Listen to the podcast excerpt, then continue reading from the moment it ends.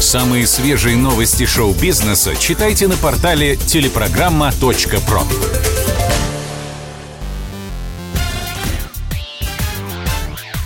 Шоу-бизнес с Александром Анатольевичем на Радио КП. Это новости шоу-бизнеса на Радио КП. И я, Александр Анатольевич. Здравствуйте. Алла Пугачева попросила признать ее иноагентом вслед за мужем Максимом Галкиным. Еще в пятницу юмориста Галкина объявили в России иностранным агентом.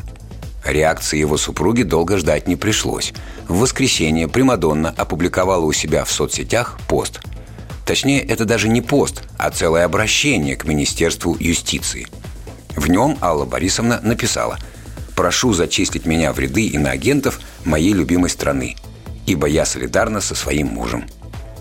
Этот демарш уже осудили и поклонники певицы, и некоторые медийные личности, а среди них Мария Шукшина, Владимир Соловьев и Тимати.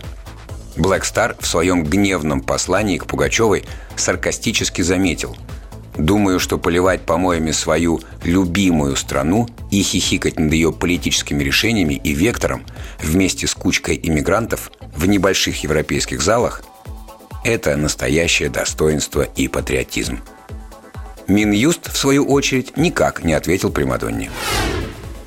Умер режиссер «Шерлока Холмса» Игорь Масленников.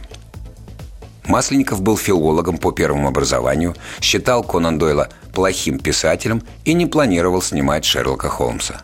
В том, что сегодня его фамилия ассоциируется с этим многосерийным фильмом, виноваты драматурги. Масленников оценил литературную составляющую сценария. Обычно постановщики «Доктора Ватсона» игнорировали, но в том сценарии он был не рассказчиком, а полноценным героем. Успех первых двух фильмов, вышедших в 1979 году, был ошеломительным. Зрители требовали продолжения. Масленникова обеспечили работой на годы вперед. Всего он снял 5 фильмов про Шерлока. Себя он называл «садовником», задача которого – создать атмосферу, в которую вовлекаются все участники съемочного процесса. Они сами выращивают дерево, а моя роль – только подстричь крону. Игорь Федорович обижался, когда в интервью у него в который раз спрашивали только о Шерлоке.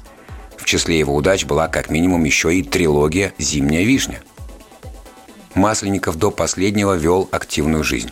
Был мастером высших режиссерских курсов в Санкт-Петербургском государственном институте кино и телевидения. Снимал 4-ю часть «Зимней вишни». Закончить не успел. До 91-летия режиссер не дожил всего лишь месяц. В России состоится международный кинофестиваль хорроров. Наша страна, как обычно, впереди планеты всей. На Западе Хэллоуин будут отмечать еще только 31 октября, а в Москве вся нечисть и жуть соберется уже 22 сентября. В этот день стартует кинофестиваль остросюжетного кино и хоррор-фильмов «Капля». Организаторы рассказывают, под лозунгом «Испугаться значит выжить» было собрано экспертное жюри кинематографистов из США, Ирана, Италии, Мексики и, конечно, России.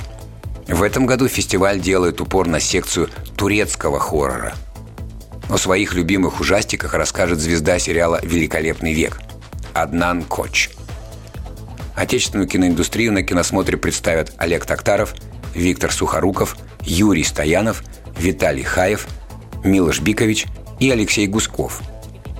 Мы тут считаем, что Каннские, Венецианские и Берлинские кинофестивали должны тут же жутко испугаться такой конкуренции и немедленно закрыться.